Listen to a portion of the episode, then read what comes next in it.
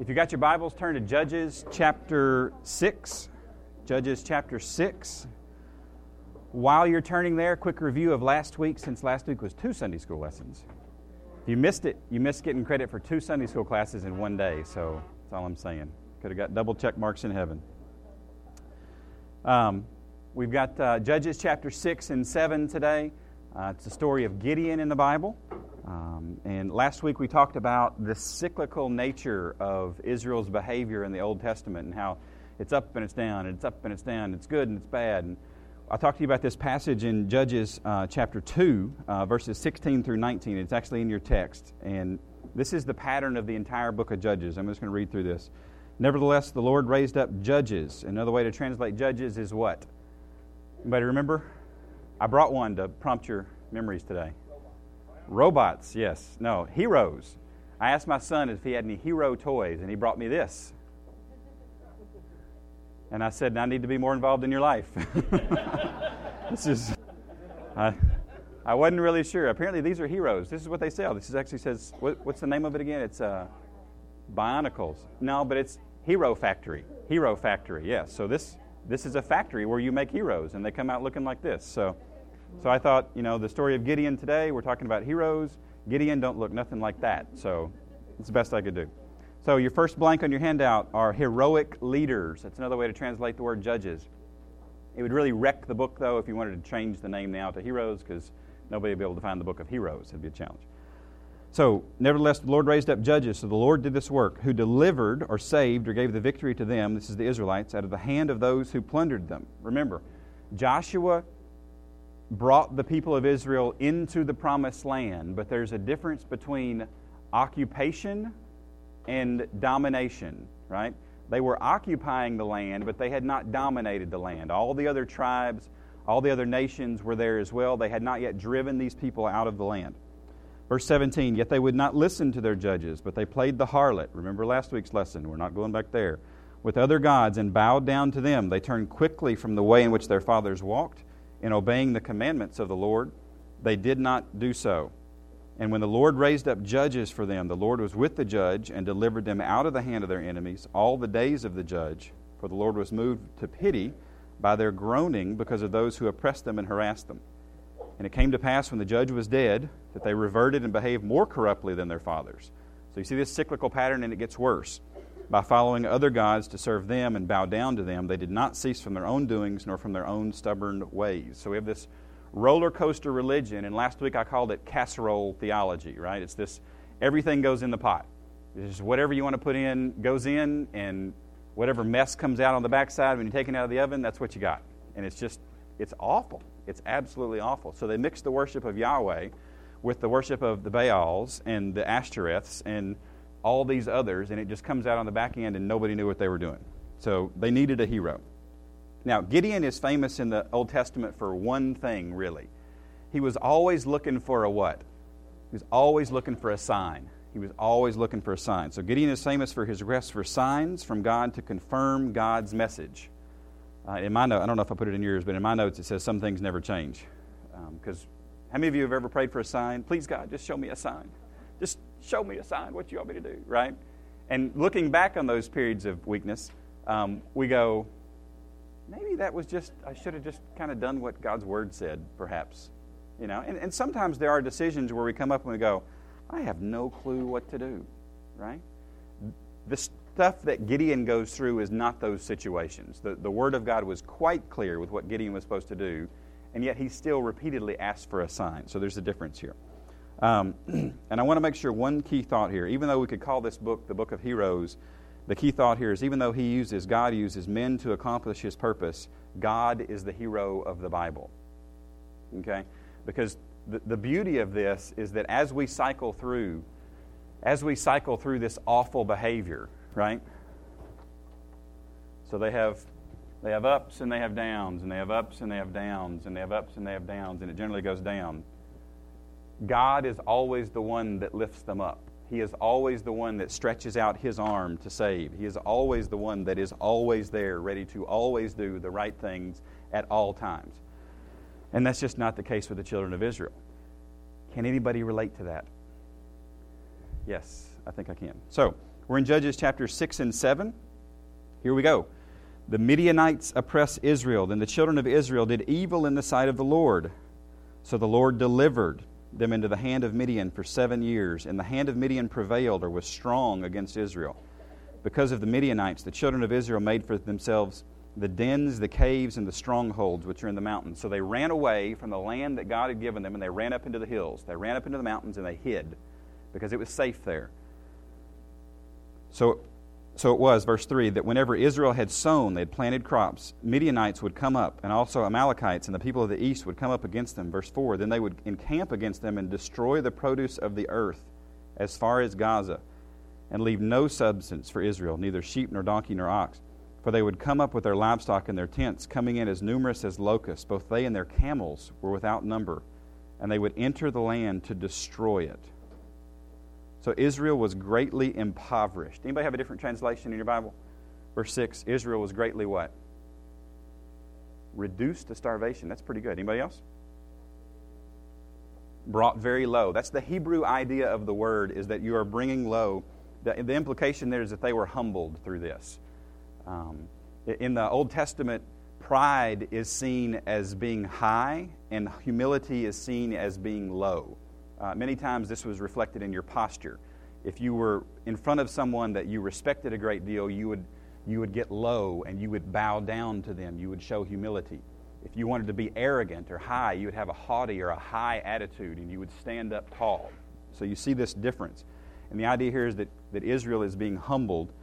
Why? Because of the Midianites, and the children of Israel cried out to God. So what do you think God does when His children cry out to them? He protects them. What else? I heard it over here. He hears them. That's handy, right? It's not like, I'm not getting your station right now. I got to tune into another channel. No, he hears. What else? Who's the hero of the story? So what else does God do? He saves, right? He steps in and He saves the day. And how does He do that? He calls a judge, right? He calls up a judge. So let's see what happens. So, verse 7, and it came to pass when the children of Israel cried out to the Lord because of the Midianites that the Lord sent a prophet. What? I thought we were in Judges. We're not in the prophets, right? And you heard me say, and you've heard me say several times, that these clean lines that we try to divide Scripture up into, right? The age of the patriarchs, the age of the law, the age of the judges, the kings, then the prophets, then this quiet period, then Jesus shows up, then the apostles, then the revelation, and then we're living in the church age. It's, if you want to write that down, it's like the whole Bible, okay? They're not neat, straight little lines. There's fuzzy edges, and God throws a prophet in here every once in a while. He raises up a hero every once in a while, and he kind of does things out of order because he can, right? So if a prophet shows up in the middle of Judges, don't freak out. It's okay.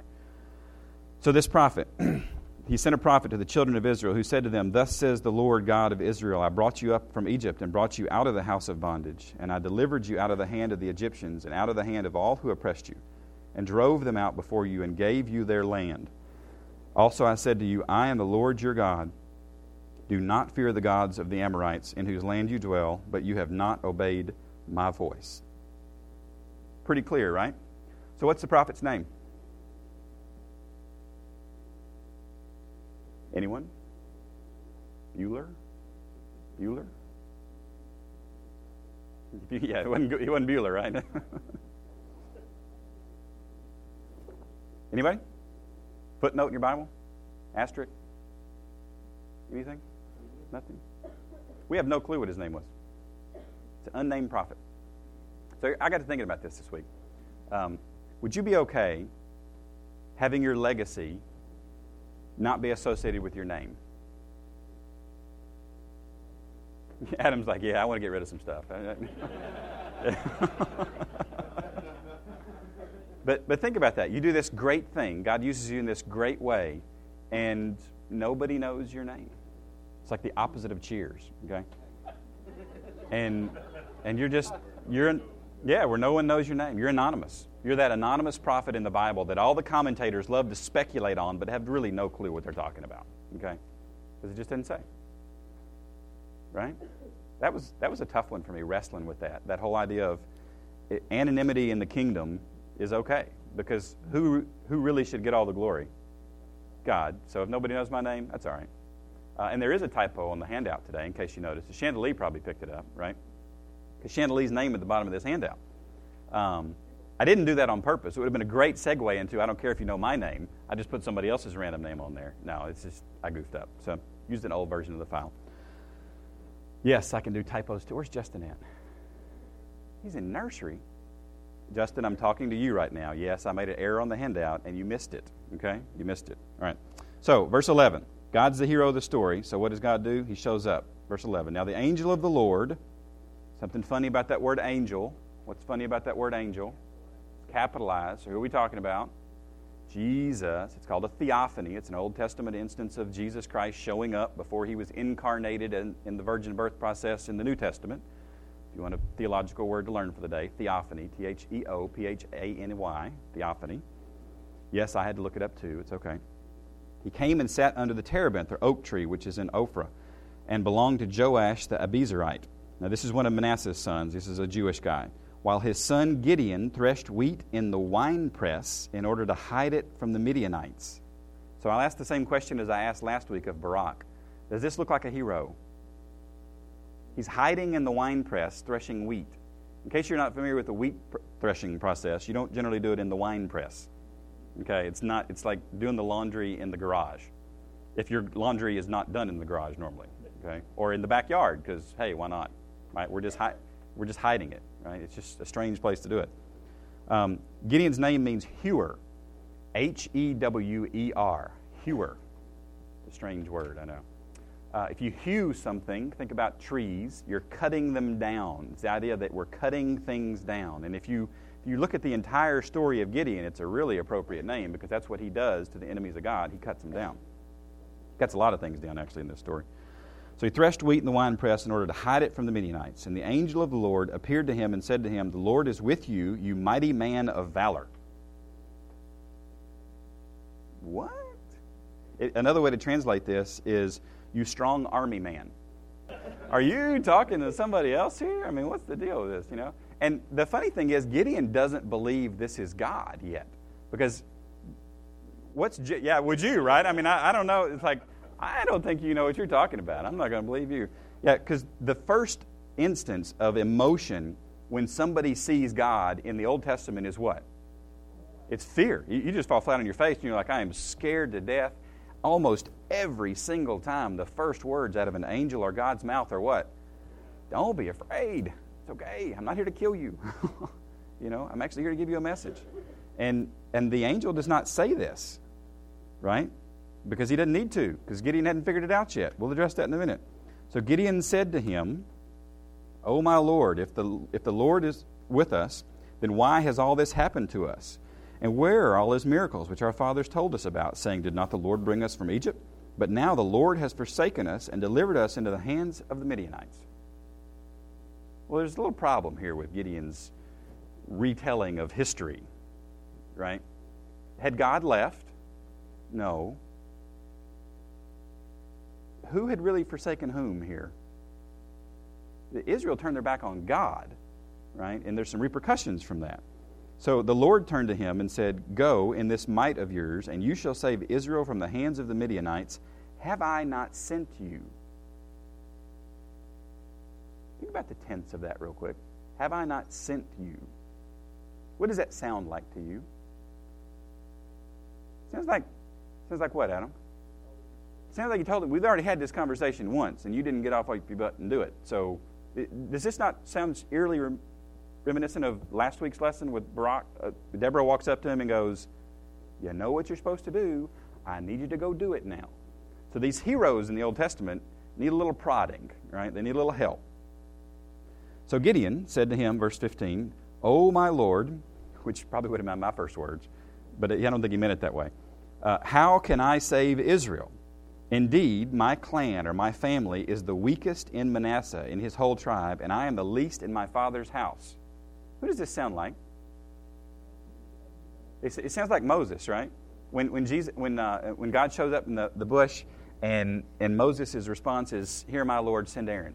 You know, I'm here, I'm ready, but I don't really want to go because Aaron's a better speaker, and I'm weak, and they won't believe me, and they won't follow me, and Gideon runs through his little list. But I'll be honest with you guys, when God is determined to do something, he is going to do it.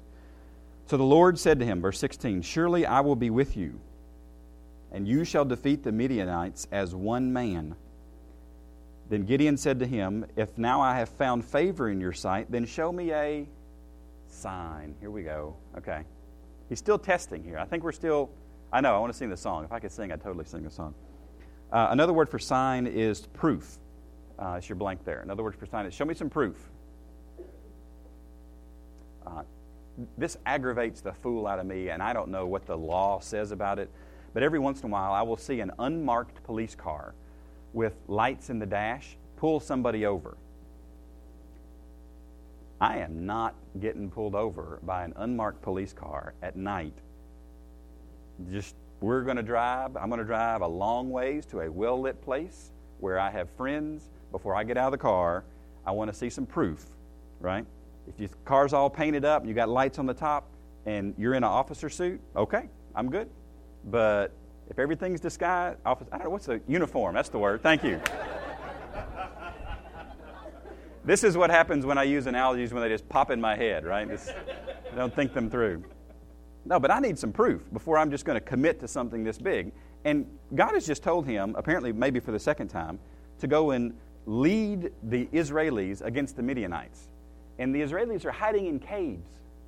That's where we're at. That's the culture of the day, if you will. So what does he tell him? He said, "If I have found favor in your sight, show me a sign that it is you who talk with me. Do not depart from me here, I pray, until you come and bring me out of... Do not depart from here, I pray, until I come to you and bring out my offering and set it before you." And he, God, said, "I will wait until you come back."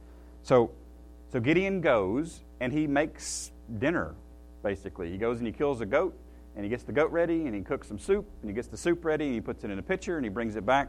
So we come back to verse 20. "The angel of God said to him, 'Take the meat and the unleavened bread and lay them on this rock and pour out the broth.' And he did so." In my notes it says, finally, obedience without question. Right? He finally, God told him to do something. This is a turning. I honestly believe this is a turning point for Gideon, because he begins to go, "Oh, okay, I'm just going to do it. There's no rebuttal here." Verse 21, "Then the angel of the Lord put out the end of the staff that was in his hand and touched the meat and the unleavened bread, and fire..." Have we introduced any fire-making ingredients into the story so far? We have goats, we have broth, goat broth, I guess, and unleavened bread and a stick. And we have fire now. So I don't know how you make fire from goat broth and a stick, but to me, sign, okay?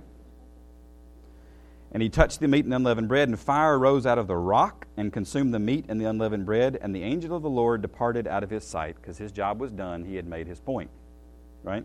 Now, Gideon perceived that he was an angel of the Lord. So he's kind of like, really? Okay, I think so. We got it. "So Gideon said, 'Alas, O Lord God, for I have seen an angel of the Lord face to face.' Then," this is goofy, "then the Lord said to him..." I don't know where this came from. The angel left, but God's still talking. "'Peace be with you. Do not fear. You shall not die.'" Now the no fear comes because he got it. So perhaps in the Bible you don't hear the no fear lesson until you recognize that this was actually God speaking to you. God doesn't waste his breath on things that is not needed. Verse 24, "So Gideon built an altar there to the Lord and called it, 'The Lord is Peace.' To this day, the day that Judges, the book of Judges was written, it is still in Ophrah of the Abiezrites." Now, verse 25, "It came to pass the same night." This has been a big day for Gideon, right? Because he was just minding his own business, literally. Just hung up in the wine press, threshing wheat. Angel comes, fire out of the rock, burns this goat. I mean, strange stuff. Verse 25, "Now it came to pass that same night that the Lord said to him, 'Take your father's young bull, the second bull of 7 years old, and tear down the altar of Baal that your father has, and cut down the wooden image that is beside it. And build an altar to the Lord your God on top of the rock in the proper arrangement, and take the second bull and offer a burnt sacrifice with the wood of the image which you shall cut down.'" Okay? So it sounds a little strange. So the idea here is that there was this wooden altar to Baal, And around the wooden altar to Baal, sometimes they would plant sacred groves of trees. In the Old Testament, you'll see sometimes the altars were torn down, the high places were torn down, and the groves were cut.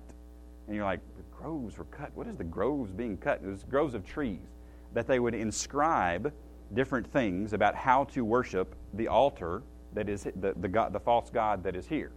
So if you just pull down the false god, but leave up all the directions, have you really done a thorough job? Not really. So the idea is that we're going to pull down the false god. And this must have been a significantly big deal because he had to get a bull to help him pull it down. Okay, so this is not my Hero Factory hero, right? This is a big, big altar. It's not going to stay up now. Justin had it standing here a little while ago. There we go. Okay. Feel better about myself. Okay. So I actually think that God wanted to test Gideon here, right? Because you don't send an unclean thing into battle on your behalf. Doug, do you command any soldiers? Anybody underneath you? Yeah, and if you got a guy that you can't trust, are you going to give him? Doug's in the Army. I'm not in the Air Force. I'm sorry. Boy, I'm sorry. I apologize. I'm going to have to pay for that. Oh, dang it. Okay. Doug's in the Air Force, and you are what rank in the Air Force? A chief. Thank you for your service, by the way. I appreciate that. And so you've got men underneath you, and you're going to give the most important job to the guy that you can trust the least, right? He's like, no, you threw me off. Yeah. Oh, okay. Oh, that's pretty good. I had not considered that option, but that's pretty good. Yeah. That's experience speaking right there now. Yeah. So Gideon, just a few hours earlier in the day was testing to see if this was God. And I think God is testing to see, are you going to clean up the junk in your own house before I go send you to war and lead my people into battle? So this is a test for Gideon. I think God tells Gideon to throw out the casserole. That's your blank, actually, by the way. Got you to write the word casserole in Sunday school. You didn't see that one coming, did you?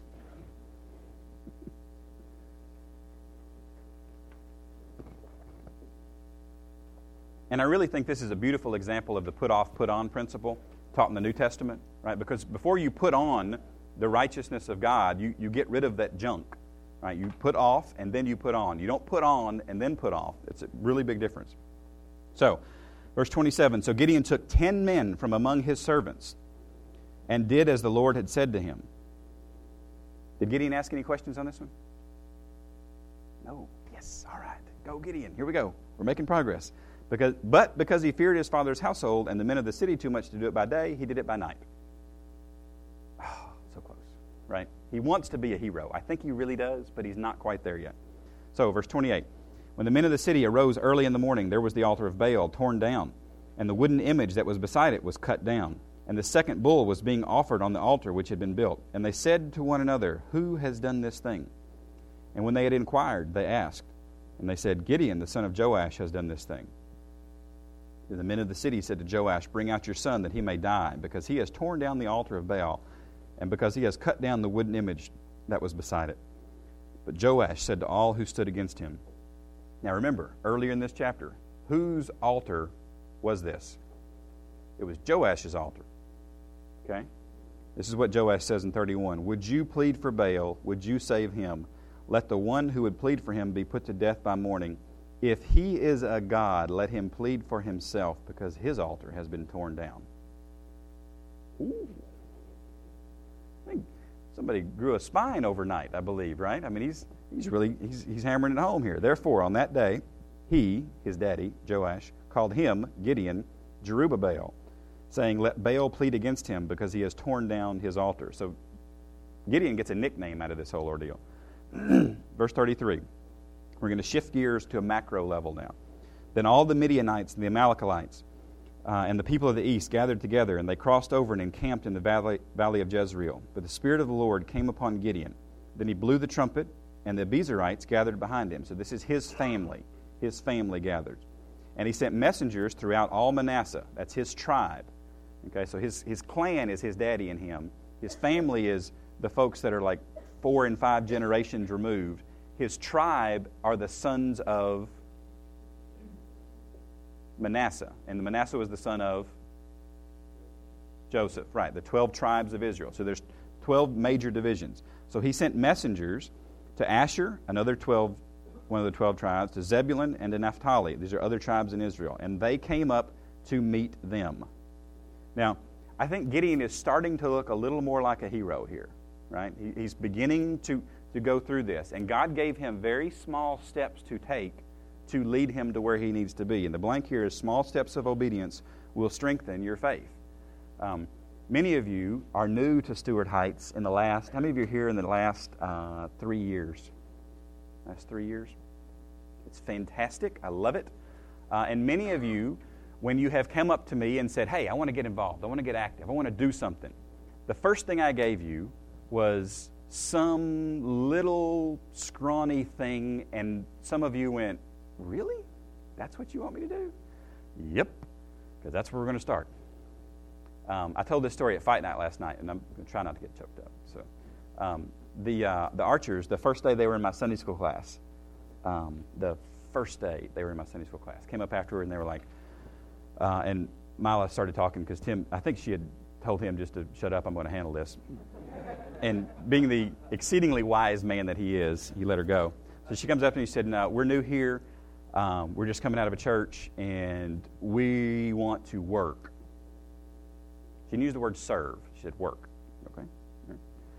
And she said, I know in any church that there's stuff that nobody wants to do, and I know that you've got to get a good feel for us, and that you've got to kind of get used to us before we do something. So give us the stuff that nobody wants to do. I think I'm sorry. Can you say that again? Because that was awesome. I just want to make sure I get it right, because I'm going to retell this story one day. You know, thank you. I was having a really piss poor day, and that was awesome, by the way. So, and they had no clue about all that was going on. But these little bitty steps of obedience helped to strengthen his faith, because what God is fixing to ask him to do is crazy. Okay? Right?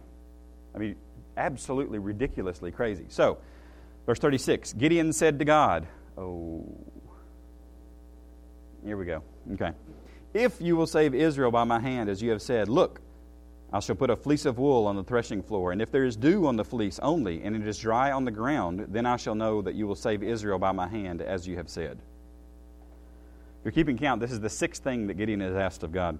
Verse 38, and it was so, and when he rose early the next morning and squeezed the fleece together, he wrung out the dew out of the fleece in a bowl full of water. Okay, signed, check. Verse 39, then Gideon said to God, do not be angry with me, but let me speak just once more. It's like Columbo. Come on, get your questions over with, all right? Nobody got the Columbo reference? You guys got it, didn't you? Okay. I was like, that's cool. All right. He said, let me test, I pray, just once more with the fleece. Let it now be dry on the fleece, but on the ground let there be dew. And God did so that night. It was dry on the fleece only, but the dew there was ground. But the dew was, but there was dew on all around the ground. So he does this test again, right? So the inverse of the test, and passes the test again.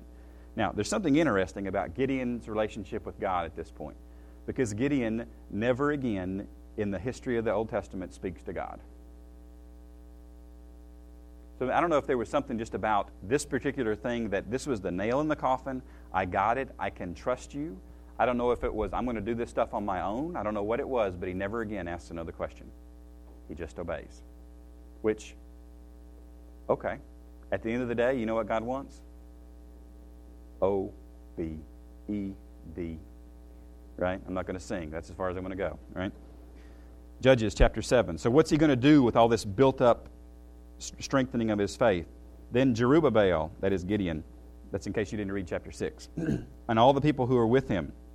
Now we find out later that there's 32,000 men that are with him now. They rose up early and encamped beside the well of Herod, so that the camp of the Midianites was on the north side of them by the hill of Moreh in the valley. Now, in Judges chapter 8, it tells us there's 135,000 Midianites. Okay? So, 135,000. Doug, if you've got 32,000 men, and the enemy has... Jules, is there another marker in the bag? Thanks. She was already unzipping it before I asked, weren't you? Yep. That's what she does. Thanks. Doug, if you've got 32,000 men, okay, so we'll just say Doug, 32,000, okay, and Al-Qaeda has 135,000. Y'all know it's spelled wrong, but you don't know how to spell it right, so we'll just leave it alone, right? Okay. What do you think about your odds, Doug? Well, first I'm going to make a call the Army. Yeah. Okay. That was awesome. You're going to call the Army. I like it. We don't march. Okay. Let's say you got 32,000 foot soldiers, and they have 135,000 foot soldiers. And oh, by the way, they have some tanks, because the Bible says they have camels, which is the Old Testament equivalent of a tank, because it could travel very, very quickly. It could chase you down in the field of battle, and they could kill you from an elevated position, and you would never know what hit you. You'd just be laying on the ground with a spear in your back, wondering what happened, why your day went so horribly wrong. Okay, so you got 32,000 versus 135,000. How you feeling? Oh, by the way, you've been hiding in hills and rocks, and your guys haven't had any chance to train. You just kind of all got them together today, and they don't know each other, and they don't know you. How you feeling? I want another fleece is what I want, okay? So that's where we're at right now. So I'll tell you the brief story. God tells Gideon to test the men. Right? God, I think God's kind of getting tired of tests, so he's going to give a couple tests of his own. It says, Gideon, test the men. It says, Gideon, tell everybody who's scared to go home. How many of them go home?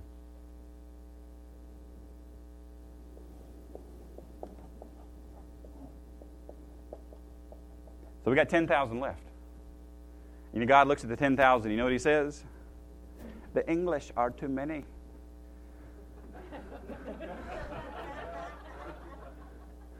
You like that? That was good. I've been waiting all week to tell that joke. All week, man. Yeah, he says you got too many.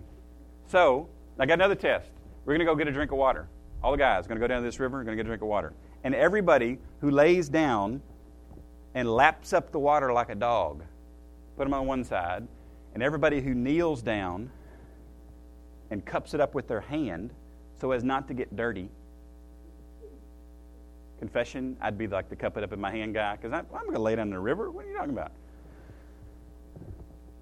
Put them on one side. There were 300 guys that cupped it up in their hand. There were 9,700 that laid down and lapped it up like a dog. And guess what God decides to use? Oh, man, this is God math gone wrong right here, right? So, Doug, you're down to 300 guys. Marines with some serious body armor and serious weapons, and yeah, the Hero Factory is cranking these boys out, right? And look at verse 7. Then the Lord said to Gideon, by the 300 men who lapped, I will save you and deliver the Midianites into your hand. Let all the other people go every man to his place. Now, in all honesty, how many men did God need to win this battle? None is the right answer. I knew somebody was going to say, just one. He just needed Gideon. No, he didn't need Gideon either. Right? He needed somebody to tell the story is what he needed. That's why he got the 300. So there's 300 men. What kind of men are they again? Yeah, they've been hiding in caves that lapped up the water with their hand. They were real neat about it. So do they sound like the ferocious, vicious killers that you want? Not exactly, right? I would want the half-crazy guys, you know? I want the guys in Braveheart who are mooning the other guys before we got started, because they're just crazy, right? That's who I want. If I got to pick 300, and that's it. Okay. Here we go. Verse 9, it happened on the same night that the Lord said to him, Arise, go down against the camp, for I have delivered it into your hand. But if you are afraid to go down to the camp with Purah, your servant, and you shall hear what they say. And afterward your hand shall be strengthened to go down against the camp. Then he went down with Purah his servant to the outpost and the armed men who were at the camp. Catch it? That meant Gideon was what? He was afraid, yeah. It meant he's not crazy, too. Because if he wasn't a little bit afraid, let's cut him a little bit of slack here. Right? I mean, 300 versus 135,000. So, Flip down to verse 16. And he divided the 300 men into 3 companies, and he put a trumpet into every man's hand with empty pitchers and torches. So you got 300 guys to work with, and you give them a musical instrument, an empty cup, and a burning piece of wood.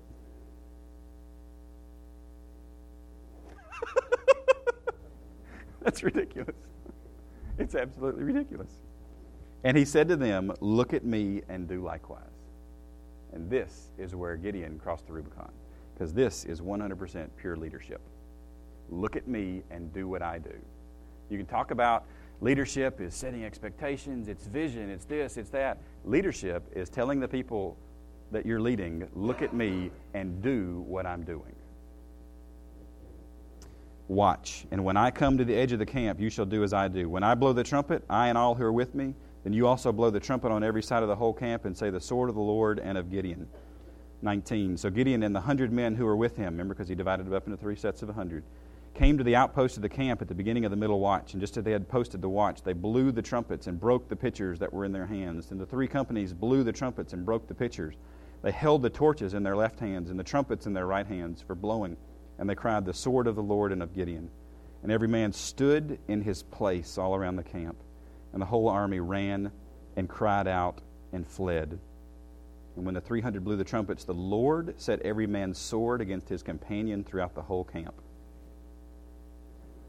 See, God caused Israel's enemies to fight themselves. There's a really neat principle here, is that you don't have to fight your battles all the time, right? Sometimes God actually causes the thing that causes us opposition to self-destruct. And that's what's happening. He woke the Midianites up in the middle of the night. They hear loud music playing, and they see torches all around their camp from a higher position. This is a problem. They think that they are being invaded, and God apparently made them go crazy for just a minute. And what happened? And the army fled to Beit Acacia toward Zerorah, as far as the border of Abel Maloah and Tabath. Translation, about 150 miles away. And the men of Israel gathered together from Naphtali and Asher and all Manasseh and pursued the Midianites. This is more than the original 300, because the 300 did their job, and then guess what happened? Now we're going to go reverse. Now we're coming back up to the 10,000, back up to the 32,000, back up to a whole lot more. Because God wanted to deliver using this, but God wanted to involve using this. This makes sense? Because there's a place in the kingdom of God for all of us. Verse 24, then Gideon sent messengers throughout all the mountains of Ephraim, saying, come down against the Midianites and seize them for watering places as far as Beit Bara and the Jordan. And the men of Ephraim gathered together and seized the watering places, because this was important. If you seize the watering places, you don't have to live in the cave anymore. And they captured 2 princes of the Midianites, Oreb and Zeeb. Sounds like a bad guy on Men in Black, doesn't it? They killed Oreb at the rock of Oreb. I love it. And they killed Zeeb at the winepress of Zeeb. That means they went to their house and took care of business. Okay? They're chasing these guys a long way. They pursued Midian and brought the heads of Oreb and Zeeb to Gideon on the other side of the Jordan. I will not tell you all the story of chapter 8, but chapter 8 makes chapter 7 look like you're comparing Pulp Fiction with Mickey Mouse. Chapter 8 is the Pulp Fiction. They chase these boys down. And they kill, and they kill, and they kill, and they kill, and the land has rest. And that is the story of Gideon. This man who wants to question and question and question and question and question, and finally God strengthens that faith to the point of, I'm just going to obey. And he overthrows. And they have peace in the time of this judge. So what's the application of this? What is the point of this 300? Well, God can handle all of your questions, but at the end of the day, he wants your obedience. In the history of man, I would imagine God's answered pretty much every question that could be asked, right? I don't think I'm smart enough to ask him anything new. Number 2, God can handle all of your fears, but at the end of the day, he wants your obedience. And God is the real hero and will use whatever is in your hand to fulfill his purposes. So what do I do with that? Well, question but obey, that's fine. Fear but obey, that's fine. And use what's in your hand. And you say, Jim, I don't know what's in my hand. I don't know what's in your hand either. Start looking. God's put something in your hand. Use that. That's what he wants you to use. It's awesome. This is the story of Gideon.